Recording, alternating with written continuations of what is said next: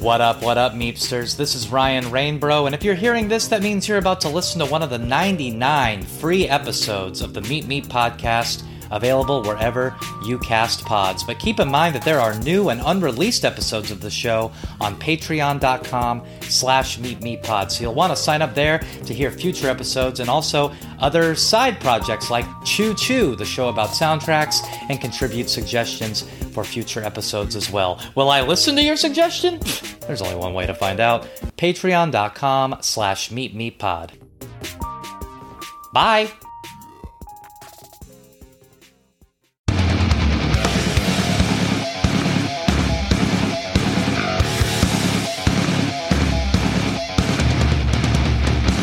Welcome to Meet Meet, the Roadrunner podcast, where we go through the albums of Roadrunner records with the artists who made them and the musicians they influenced.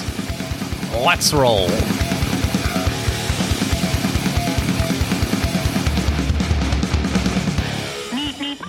What up, what up, Meepsters? I'm Ryan Rainbro, and welcome to The Funeral of Pod, a spin off of the Meet Me podcast where we talk about albums released on Ferret Records that were distributed by Roadrunner Records. Ferret, another very important label in the early 2000s, really established in that metalcore scene, and also kind of like a like a Miami retirement community for some Roadrunner bands, like Chimaira and 36 Crazy Fists, who once they had done their time over at the Big Bird, they'd go down to South Beach, kick up their feet, get a tan, and put out an album on Ferret. Of course, Ferret label head Carl Severson was not only a member of the band Nora, who were on Trustkill that was distributed by Roadrunner, but also a Roadrunner Records employee himself. So, to kick things off, today we're talking about Women and Children Die First. Remembering Never's second full length album on Ferret Records and in history. And it is a very interesting album for many reasons. Definitely the time and place that it comes out in, which we, of course, talk about. And more importantly, that it is a big change for the band themselves. On the previous album, She Looks So Good in Red, former guitar player for the band, Pete Kowalsky, becomes the vocalist for the band, kind of halfway through the process. So on Women and Children Die First, he's fully established as the vocalist, as the songwriter, and you can tell that there's a dramatic change in the sound and direction and just everything about the band from one album to the next. So I was excited to get to talk to the Mean Pete himself about how that went down and also his personal relationship with the Roadrunner Records catalog.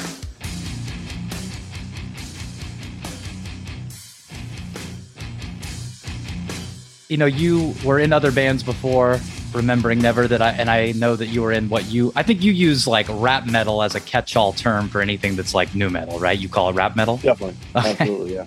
so when you say you were in a rap metal band beforehand, was that actually like rap metal or was it just like something with like groovy rhythms like Chaos AD stuff?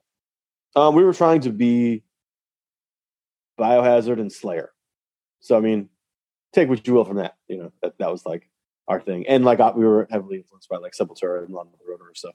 Um, and you know everything that came out in '95 to '99. You know what I mean? Rap metal stuff, everything. Was the Roadrunner catalog at that time something you were big on? I know you like you're a big Life of Agony fan, so were you always always kind of yeah. into that stuff? I mean, they had um, Headbangers Ball videos often for all that old stuff like Type O Negative, Biohazard, Life of Agony, so I was just exposed to that stuff, you know, when as it came out, and you know, I'm a million years old, so so seeing that stuff was just like, oh, holy shit, what is going on here? Um, so Roadrunner was always like easily my favorite label to happen. That couldn't really when it came down to like you know Fear Factories and the, the bands we already mentioned. Um, I think I don't remember like a release that came out that I was excited about that I was bummed on that I end up being bummed on until Slipknot and then I was like, okay, well, all right, I guess this is a thing now. Uh, I just remember listening to that record like twice and then being like, okay, I never, ever, ever need to listen to this again. And just didn't have like the pull like um, all the old records did. Like when first time I heard Machine Head, dude, I almost fucking killed everybody I knew. Like, that's just like one of the craziest records to like burn my eyes. Like, and I mean, I'm a fan of every single one of their records, even the bad ones. But yeah, like when when the when Slipknot happened, and then I don't need to follow this as closely as I did. I remember skipping church to go listen to Type O Negative Bloody Kisses often, and a couple other things here and there. of the Kid Joe. I don't know why. As ugly Um, as they want to be, and of course, Whitfield exactly. Crane went on to be Yeah. the singer for Life of Agony. Yes, I saw them. I saw him as the singer of Life of Agony twice.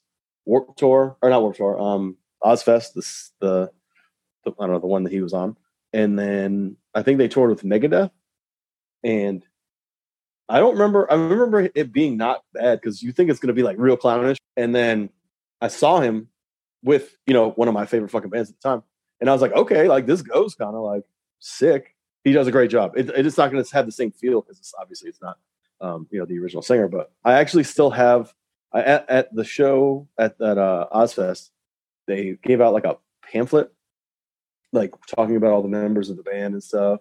I have that somewhere around, but it's really cute, like a little, just like a fucking Life of Agony brochure starring Whitfield Crane. You know, That's actually sick. I want to bring that back. Remember when bands used to like hand out the lyric sheets before the shows? Like uh where I live, they called it hardcore, but it was like I guess what people would call screamo now, or like you know, no, it would be like bands like Page 99 and stuff like that, or Welcome to Play Gear. They would give you a, The- a pamphlet with uh, lyrics. the only band that I think I because nobody really goes to South Florida, nobody went to South Florida. It's still a thing. Um, was um, the Judas Factor, uh, which is people from 108, but they had like a weird side band they did on Rev for a few years, and um, Ballads in Blue China, I think was the full length title. Amazing record, but they did it. I remember something that always stuck with me. I was real weirded out because I was a fucking child when it happened. Not, and to bring it back full circle, uh, our rap metal band from high school played that show. But he said something like this song was about the warm feeling, um, something about heroin and how it feels like being dipped in a warm bath. And I was just like, oh shit, okay. This is like, all right, next level shit. What, what was the name of the rap metal band? Hate. H A T E. Just hate. No, H8.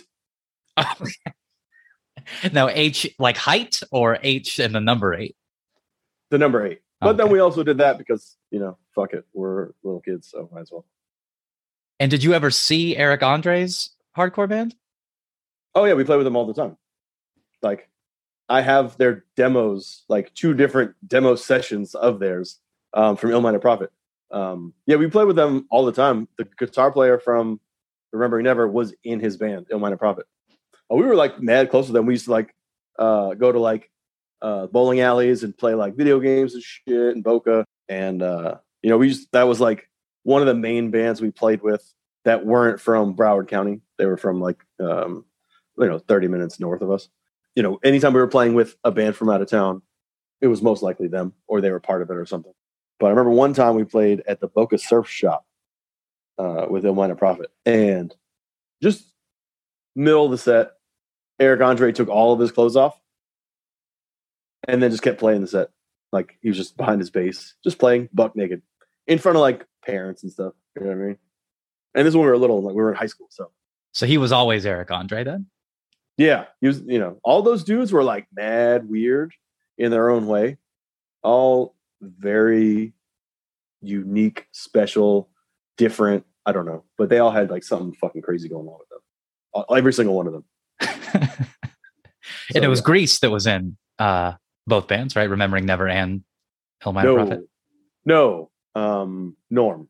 Um, Grease did nothing. He contributed nothing except for a touring guitar player and got himself into some real dumb shit. Is a know nothing person um, that caused a lot of bullshit, um, which is the main reason we stopped being a band for all those years. Right, because uh, Women and Children Die First, which is the album that's distributed by Roadrunner, that you know originally comes out on Ferret. It's kind of, I mean, the name Remembering Never releases several things, but that version of the band is really just that album and God Save Us. Is that fair to say? Yeah, of course, definitely. Is there any release on Roadrunner that you think is like severely under underrated or overlooked or just not not well known that you think should get more attention? Uh, one of the current guitar players from Remembering Never um, used to play in a band with a Remembering Never's original singer. But he was like, "Oh, 36 Crazy Fist, like He put I think he put it on one day, and I was like, dude, this sounds just like your band. Like he used to be in a band. Um, the two of them used to be in a band called My Amends, and um, I was like, dude, this like this sounds just like Justin as a singer. Singer. I just Carl because Carl used to, um, from Ferret used to work at Roadrunner, so he would always give me like promo CDs and stuff. He gave me that. I think I never listened to it because it just looked rap metal as fuck. But that record's incredible. That first one, um, and I didn't listen to it. I didn't hear it for the uh, up until literally two years ago. I loved Coal Chamber when I first I saw Coal Chamber and Bloodlet play. Like I guess they did a tour at some point. But yeah, I lost my shit. I was like, oh my god, this is incredible. This is like rap metal, but like it's like Korn, but like different, um, like scary. Um, and then the second record came out, and I was like, this is not very good. And then the third record came out, and I was like, okay, I'm back on board. I, I think they were trying to get to that next level, and that's fine. Like you know, you got to branch out, I guess. But like they had Ozzy on that song, and like, but it just like it, it was too long. The record was definitely too long. There were some tracks, but there were a lot of like sleepers. And then Dark Days came out, and it was like, holy shit! Like these people are fucking pissed. And it's definitely it was heavy as shit. That record's incredible. Like, whew. Going back to most like the the bands that like were very important in my formative years. Bands like Fear Factory, like Type O Negative. Like Type O Negative was my favorite band when I was like a fucking child. Up until probably they re- released Dead again, and I was like, okay, this is not very good. But all the other records were incredible. But like Machine Head, I remember when the uh, the Burning Red came out, and me and my best friend, he got it like the day it came out. We listened to in his car, and it was I was just like, what the fuck are we listening to right now? Like, because it came right off uh, the More Things Change, and like that insane, absolutely insane. And this had this a very like tinny, very I want to say like very thin sounding record, and it was like rapping on it and stuff. And I was like, all right, listen, like you're not in the Wu Tang Clan, you're not Ice Cube. We we don't need to rap. You know what I mean? But I hated the record, and then Supercharger, which was basically part two of that. I was like, okay, this is fine. I remember listening to that when we were actually recording Women and Children. Um, funny enough, like at the studio when we were going on like little runs and stuff between uh, sessions. And then the one came after that where they had the new guitar player. And then I didn't really get on board full fledged until the blackening. And then went back, listened to all the other ones, and I was like, okay, this is incredible. I don't care. Like all these records are absolutely insane. And uh, so Machine Head's probably been one of my favorite bands. The Burning Red is one of my favorite albums of all time by any band. All right. All right. Machine Head can absolutely annihilate any cover they do better than the original band. Like name a cover they do, they do it better than that band. I, and they do like there's like at least 10 to 15 cover songs that like they have recorded. And every like the first time I heard Battery, I almost put my head through the fucking steering wheel. I was like, "Oh my god, this is insane." I don't know how they do it. How I don't know how they have like the authority to make tracks better than the originals, but they do it. As an OG Type O Negative fan, is it weird for you that like all of a sudden they just became like the most popular band in the world to like like fairly recently? kind of because li- listening to metal, especially weird metal, while like hardcore was a thing uh, when I was a kid, was very much not fucking cool. It's definitely strange because I, I definitely like them and I think Life of Agony. I think these two bands are definitely kind of a bands that you'd have to be there to get it, but apparently not. Like Fear Factor, I think has a little uh, more um, longevity, uh, like longer lasting power. Uh, Machine Head certainly. So, Women and Children Die First, released by Ferret Records originally, headed up by Carl Severson, former Roadrunner Records employee and also guest vocalist on the first 36 Crazy Fists album. Comes out distributed uh, Roadrunner worldwide, but uh, this is really like the first Remembering Never album that you're like fully integrated as the vocalist on versus She Looks So Good in Red, which came out before. You kind of are, I feel like, assigned vocalist and yep. midway through. Our singer quit, Justin, a dear friend of mine, and uh, he quit um, because he didn't think hardcore was going to do anything. It's like, oh, I'm just wasting my time. So he quit, and we had like the whole record basically written. And I was like, okay, well, what the fuck are we going to do? And we tried some people out, or we tried to try some people out, and they like didn't show up, or um, it just wasn't very good. And I was like, all right, well, fuck it. I already sing in this other band. I guess I can do this. Put out a record that was mostly rushed, bad, not focused. Um, played some shows, a lot of shows, and then got it back together. Um, wrote a bunch of songs that uh, we actually ripped off on Broken Wings as much as possible. Um, lyrically, kind of like got it together um, to kind of be a little bit more honest, um, a bit more focused, a bit more um, as kind of like a tribute to the things that attracted me to hardcore um, when I first started going to shows and whatnot, um, and then kind of ran with that.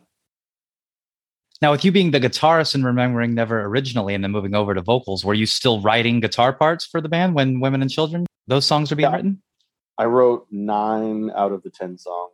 Okay. and I played on four of them, I think. And you're also considered a producer on the on Women and Children Die First.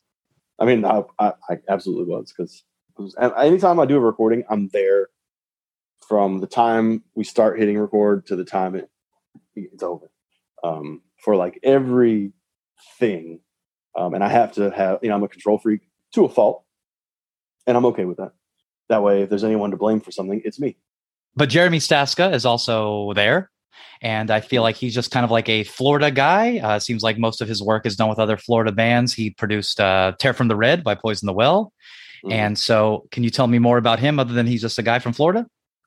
He was kind of like, at the time, the best dude in South Florida to do everything.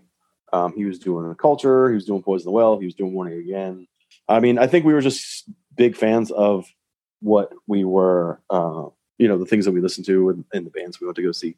Um, so we're like, okay, this only makes the most sense. We recorded our rap metal band with them.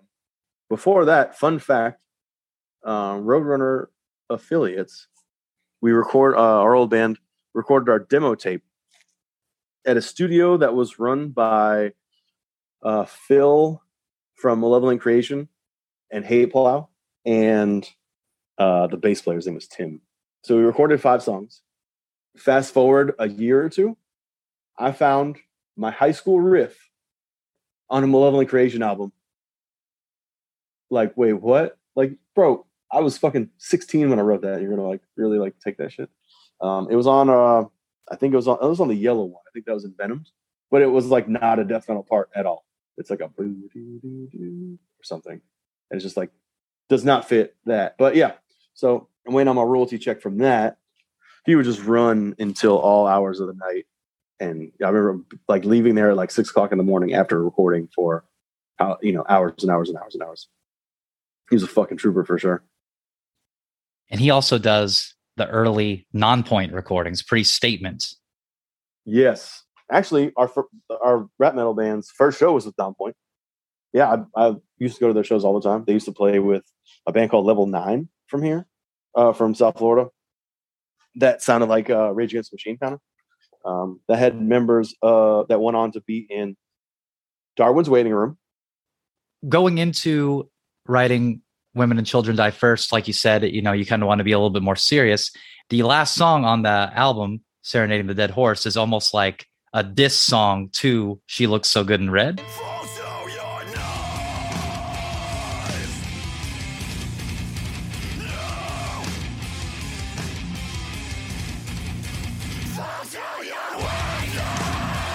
Yeah absolutely. I can see that. It's kind of like putting to bed everything that we've done so far and kind of like mark a uh, you know a new idea, a new um, mission. Um, I think it was kind of important to do that just to kind of just just to like solidify that statement. But I always thought that that was uh, interesting. You kind of like wrote a diss song to yourself and put to bed like the form. You know, you, you were coming in as the the new vision of the band and you were just letting everyone know, like, hey, everything we did before is done. So don't Yeah. don't worry about Um, it anymore. Funny enough, I think we're going to be re-recording a song from our first EP that Justin sang on. Um, we're gonna be redoing one of those songs for the new record. But suffocate my words to you. Yep. Is he going to be a part of it? You going to get Justin on it? Uh, I don't think so. I think he moved to like Central Florida. It's just like mad MIA now. Um, I mean, he's absolutely invited, but I just don't know if he can, if he'll be able to like actually do it when time comes. Now, are you still the vocalist of Until the End when you're doing Women and Children? Yeah. And so, how did you separate those two vocal and lyrical approaches? I mean, because some of the songs on Women and Children and even God Save Us, you know, they verge on that like straight edge topic. Um, I didn't write many lyrics for Until the End, so it was easy. I, don't know, I wrote like a handful of songs, um, but uh, which was kind of the reason I stopped being in the band. Um, I was fired because we had a whole record written. Actually, our guitar player was MIA at the time, so myself, the bass player, and our drummer that was filling in was uh, we started writing a record. We had like eight songs done, nine songs done, and then made like shitty like boombox demo recording. We already had like studio time booked and everything. Um, everything was on um, on like track to um, you know because I was touring with them and ever. So I got a call from John, the guitar player, and he was like, "Hey, um, so we're recording this day," and I was like, "I get back into town literally the day before that." He's like, "All right, we'll find someone else to do it." And I was like, "All right, man, sick. See you later." Um, so I took my songs, and those became Bishop songs. And most of Suicide Party was a bunch of Until the End songs that got rejected. And this was the album that they released that was originally going to be called Kittie. So I forget what they orig- what they ended up calling it, but the album they were originally going to call Kittie because Kittie put out an album called Until the End. That was like their big joke, but they took so long to finally release it, which is even funnier from the story you're telling me, where they were in a rush to get it recorded, that uh, nobody really got it anymore, so they changed it to whatever. Then this album, did you feel like it was you finally getting a chance to express ideas that you had wanted to do in Until the End? No, um, I mean everything was always kept pretty separate. Um, different intention on everything for the most part.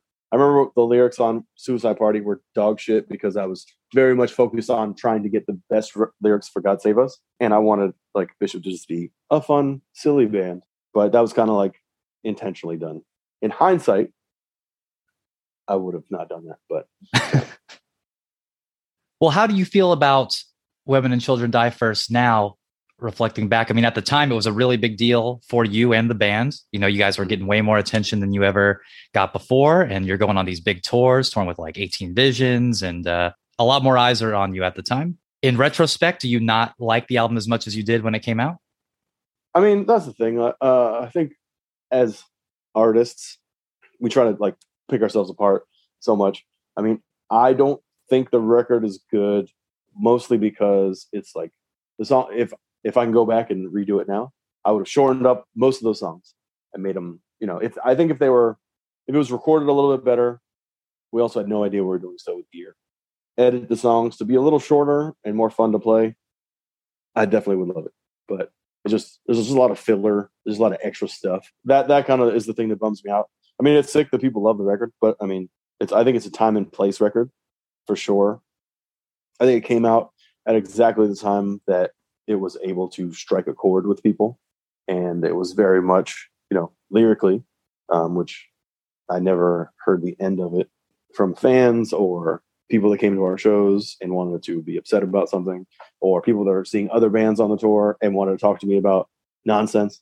And which is kind of strange because like there's nothing on that record that sticks out as anything like extreme. You know, it was just another day of ideas and another day of, you know, different beliefs put onto paper and put to music.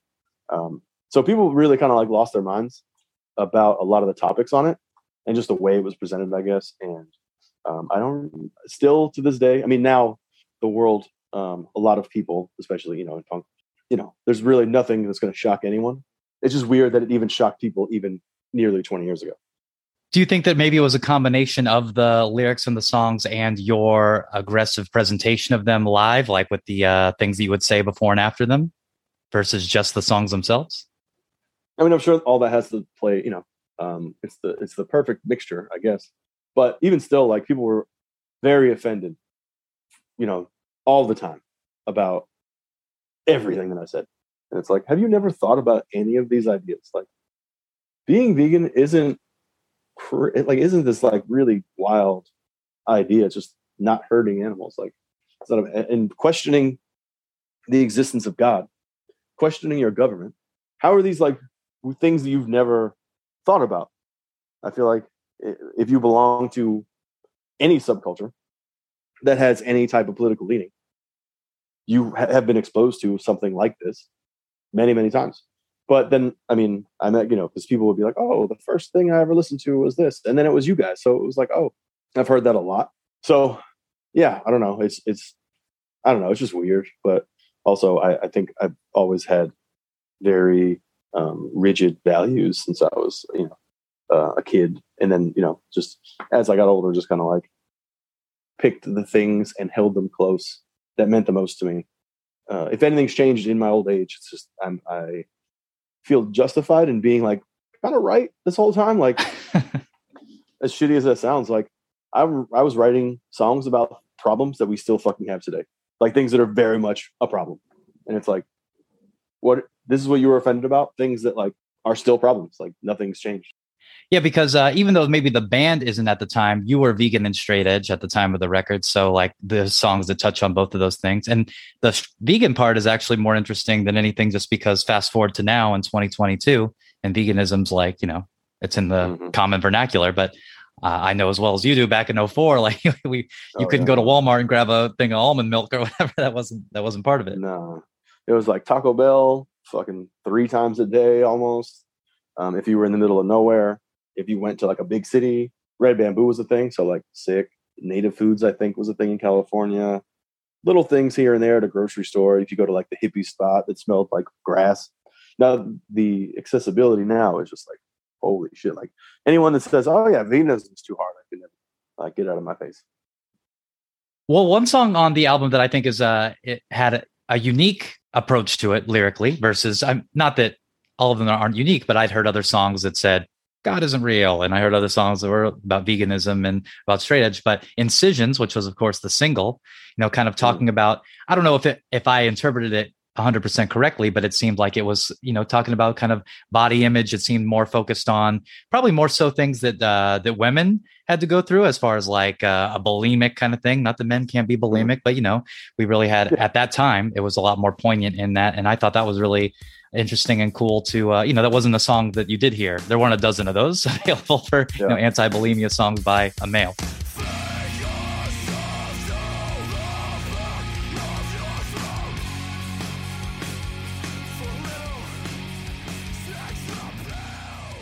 um, funny enough i've ripped that idea off song subject matter from morning again um, dictation of beauty it's basically the same fucking song written totally different. but um, yeah, just the idea that like you have to live up to these weird standards, like for what?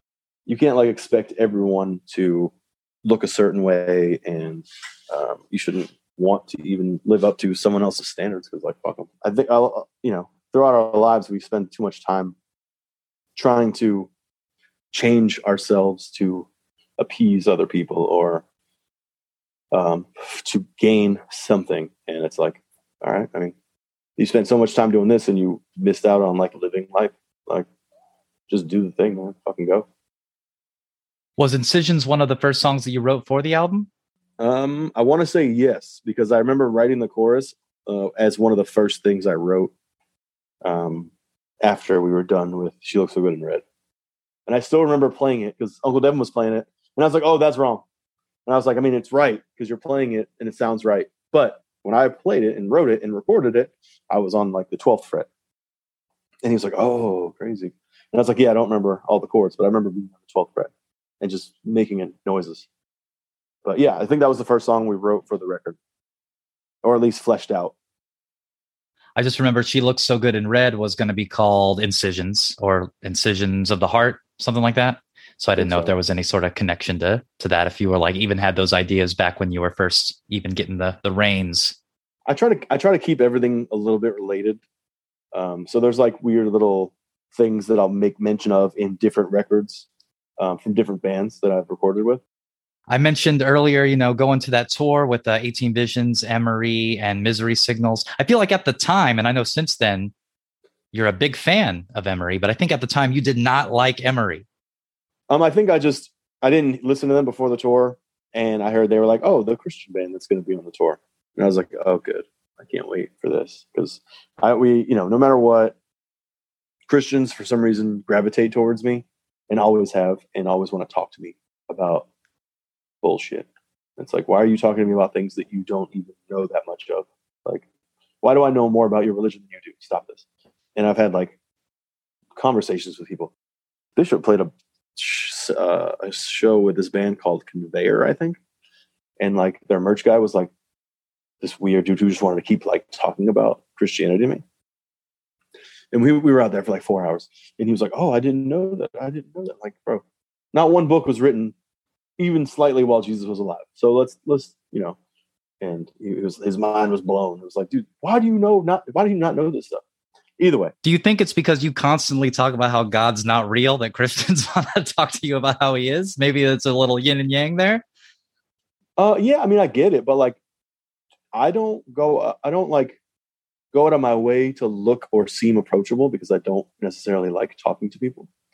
Um, so with that little bit of information, like, if someone already isn't a fan, why are you going to try to fucking poke the bear? You know what I mean? Um, but going back to Emery, I remember the tour. The first night I saw them, I was like, "Holy fucking shit! How is this band so good, so tight? All the harmonies, all the melodies, the guitar playing, everything is like seamless." Um, and like during the tour, they were just like the nicest fucking people in the world. Never, I mean, yeah, we talked about like certain things here and there, but you know, as far as like faith stuff goes, but super respectful. They never pushed any boundaries. We never pushed any boundaries. Um, and you know, it's not necessarily just because it is a thing doesn't necessarily mean it needs to be talked about. Emery was very much the fucking nicest people and the best band, and I just followed them after that because they were incredible, and all their records are insane. Would you say that For the Love of Fiction is the most popular Remembering Never song? The song you're most known for? No, I think um, White Devil or Incisions probably. You think those get a bigger reaction at live shows? Definitely. With For the Love of Fiction being uh, definitely still an al- uh, a song from this album that you still play, questioning, as you put it, of religion. Are you like psyched that like now not believing in God is like super sick? It's almost like veganism. Like all these things you were into are like so popular now. Like we got Black Craft Yeah. Cult, we got Oh, uh, God. the Impossible Whopper. I mean, you're like the the Yeah. you know, the OG. Yeah. No, I mean, I'm, I'm just like, I've always been into the shit that I'm into. Um, and if people catch on sick, it's cool that it's everything, all these ideas are more widely accepted. So it makes my life a little bit easier and filled with less bullshit. But yeah, I mean, I was, if it wasn't popular still, and I was still living in the world I was in, you know, 20 years ago, I would still be the same. If I did it then, I could definitely do it now, and more so now than before. But going back to Black Craft Cult, I don't. Do you are you privy to some weird stuff that happened a few years ago? No, not at all. I was just using that as an example of like God isn't real. Isn't that sick? Let's buy a long sleeve T-shirt. yeah. So um, people were like tagging us on Instagram um, on some shirt that they made, and just like, "Oh, this is Rotary Never. You stole this off of them, or are you work? Is this a collaboration?" And the back of the line or the back of the shirt was a line from Con Artist, I think. Get off your knees. Your faith is dead.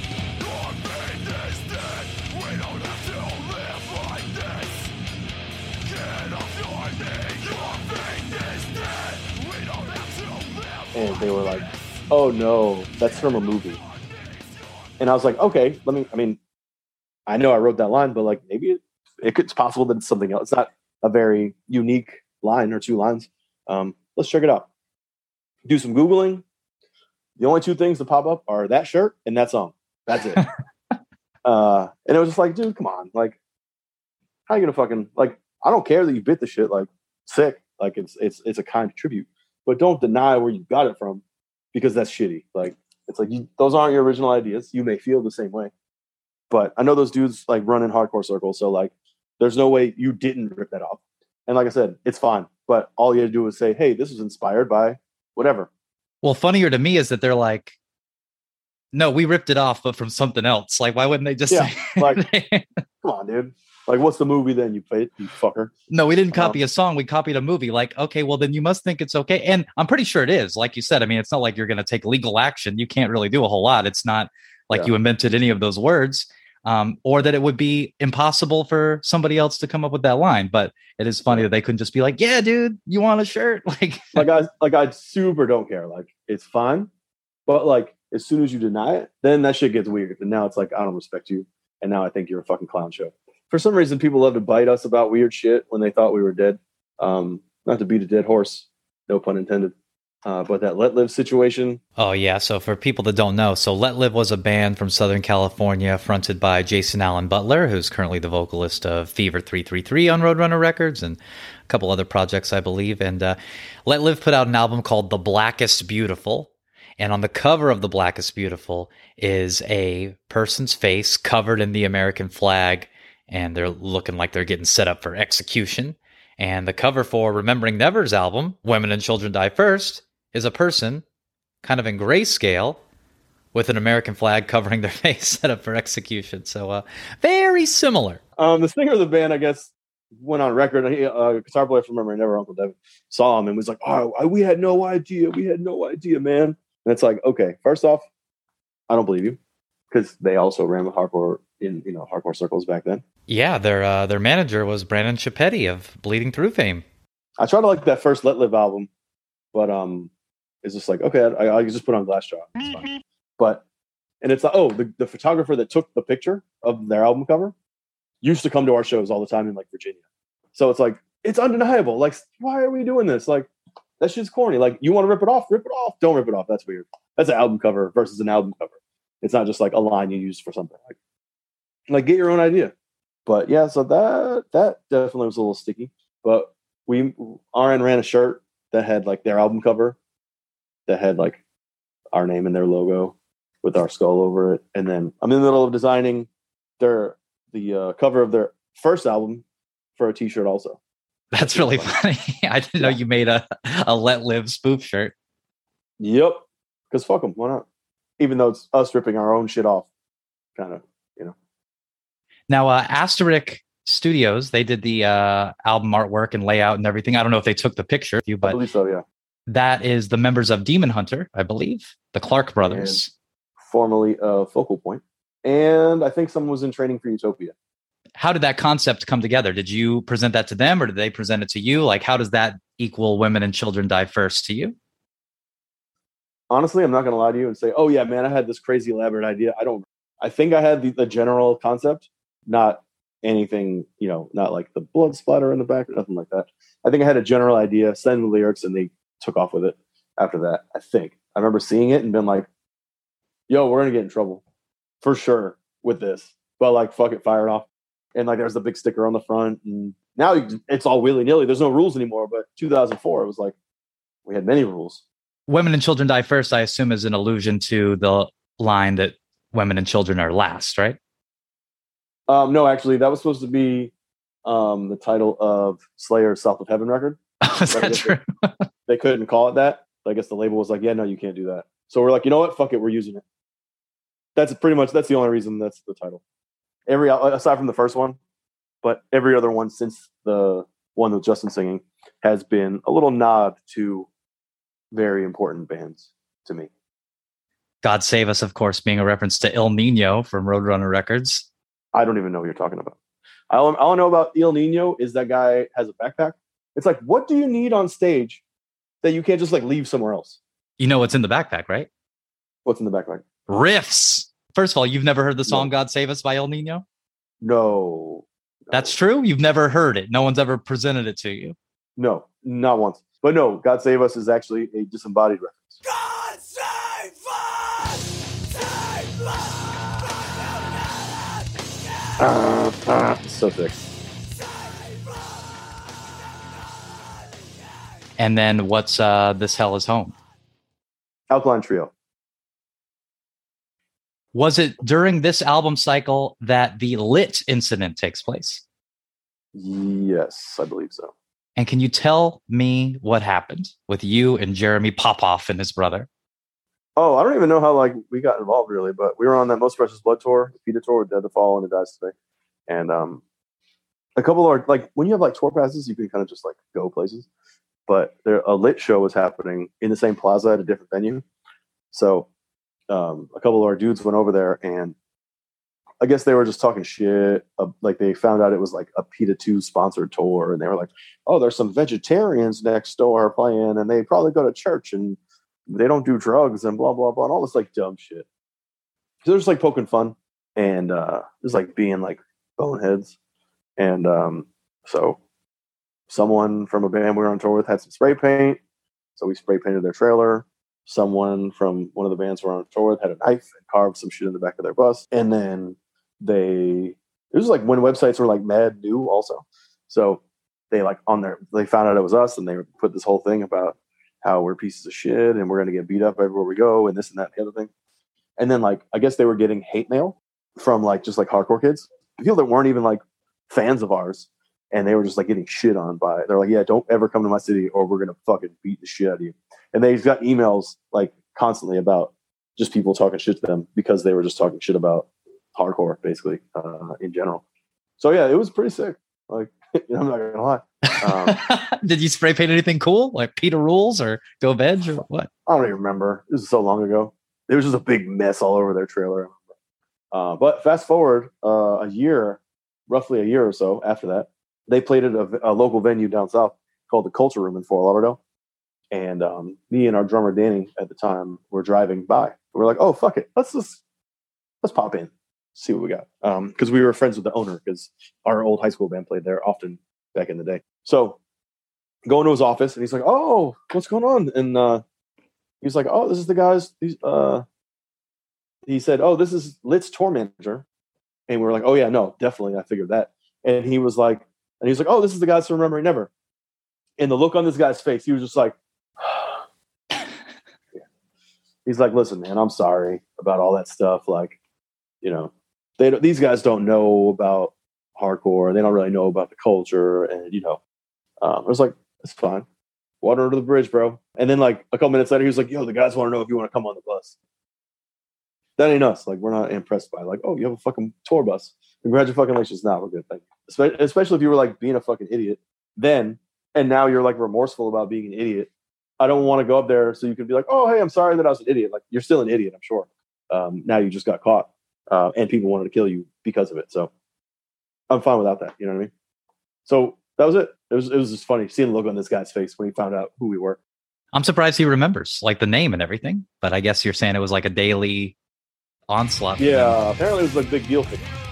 Well, you mentioned that you know, as far as things that you would do differently with the album, you would kind of shorten the songs, and I can see that. There's a lot of songs that like, you know, that uh, make the breakdown halftime and do it again thing kind of gets a little repetitive near the, the tail end of the tracks. But what is something that's your favorite thing about Women and Children Die First or that you really like about it? Even more than God Save Us? Um, probably, probably that like bridge part in For Love Fiction.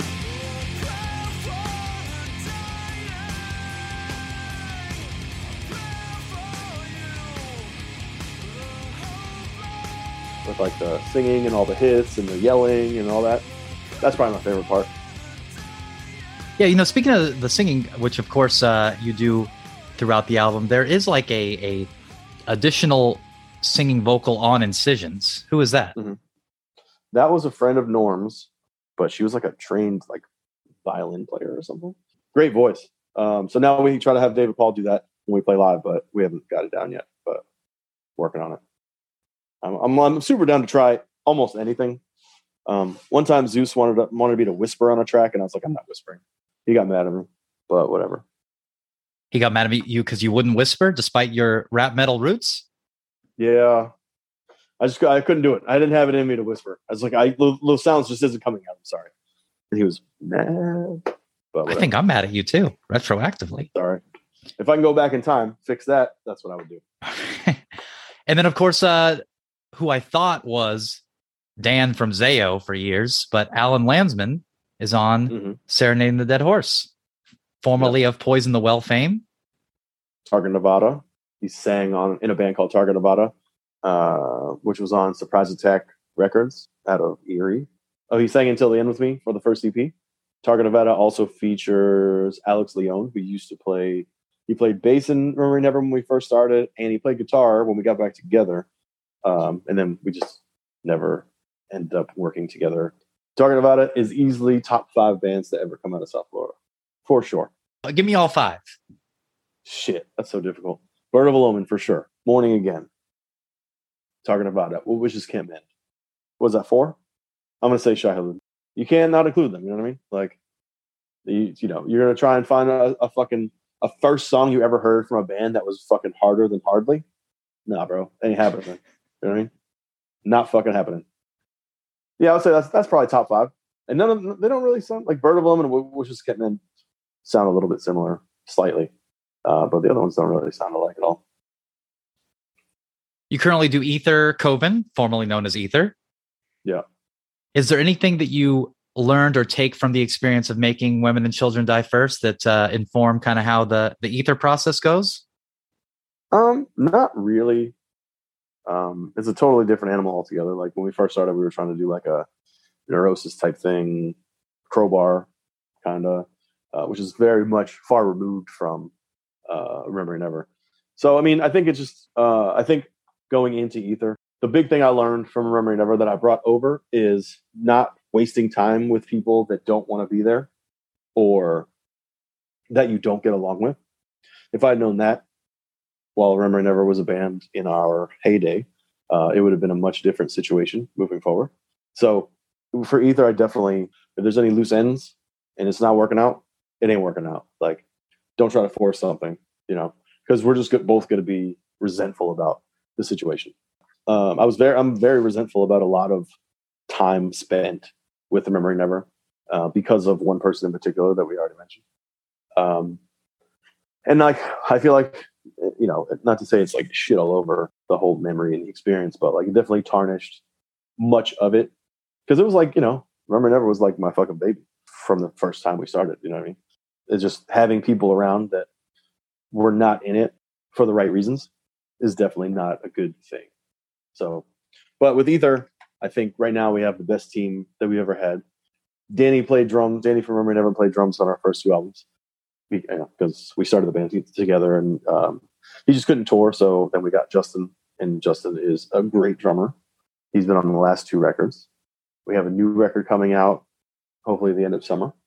We recorded at Bricktop Studio in uh, Chicago, where like Harm's Way recorded, uh, Jesus Piece, Foundation, Axis. It's a little different, shorter songs, more aggressive, also more sad somehow. We have some ridiculous guest spots all bets are off. So we're like, fuck it, I'm making up for lost time. Everybody's on this record. So yeah, it's uh I'm pretty excited for that to pop out. But also, new Remembering Never albums coming out, so the two are still coexisting. They're still two different parts of your creative brain. Yeah, we're writing in the writing process. We've been in the writing process and now we're back at it. So we have probably like four or five songs.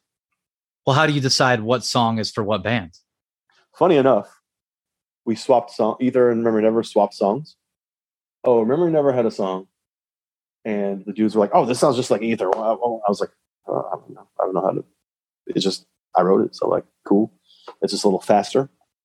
It's very much like Ether and Converge put together. So I was like, "Fuck it, I'm taking this song," and then we used it for Ether, and it's awesome. Um, and then there's two songs we ended up not recording when we just you know recorded, and I was like, okay, well, one song is going to go to a new project that I'm doing that's very much in the vein of cursed. And this other one is going that sounds like fucking convergent disembodied is going to go to remember never. So we basically just swap songs. There's a riff on the first ether record that's on the last remember never record. It just it played a little bit differently. It's the same fucking thing. But you know i like to do that. There was a riff that was going to be on both records but i don't think it's going to be on and whatever's easier to play and sing is going to go for ether because that shit sucks All right. Well, finally,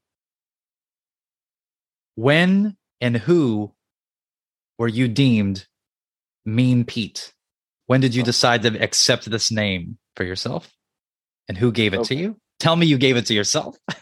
No, I wish. Um, I would have had a fucking better name than that shit.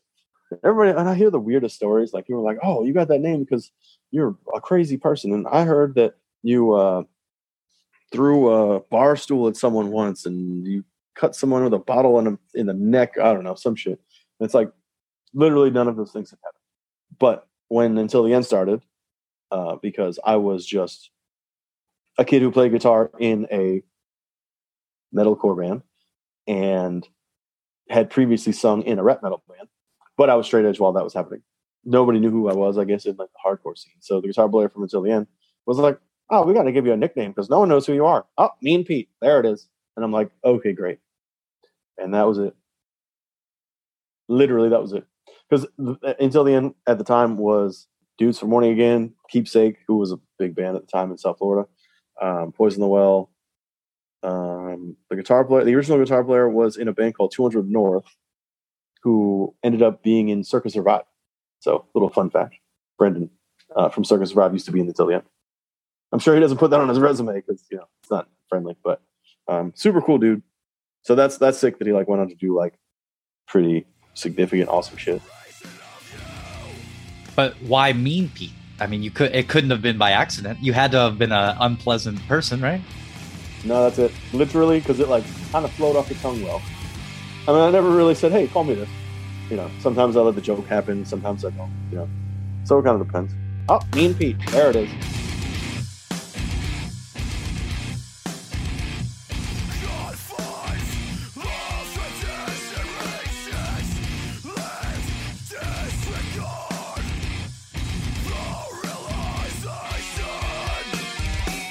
Thanks so much to Pete for sharing his history of being plagiarized, as well as a full blown education in South Florida hardcore, and of course, celebrating the album Women and Children Die First, 2004, Ferret slash Roadrunner Records. A very important album for me at the time, and I'm sure a lot of people. And if you want to keep up with what Pete's doing now, follow Ether Coven on Instagram, E T H E R C O V E N because they have a new album coming out in 2022, and of course, their band named after his favorite season of American Horror Story.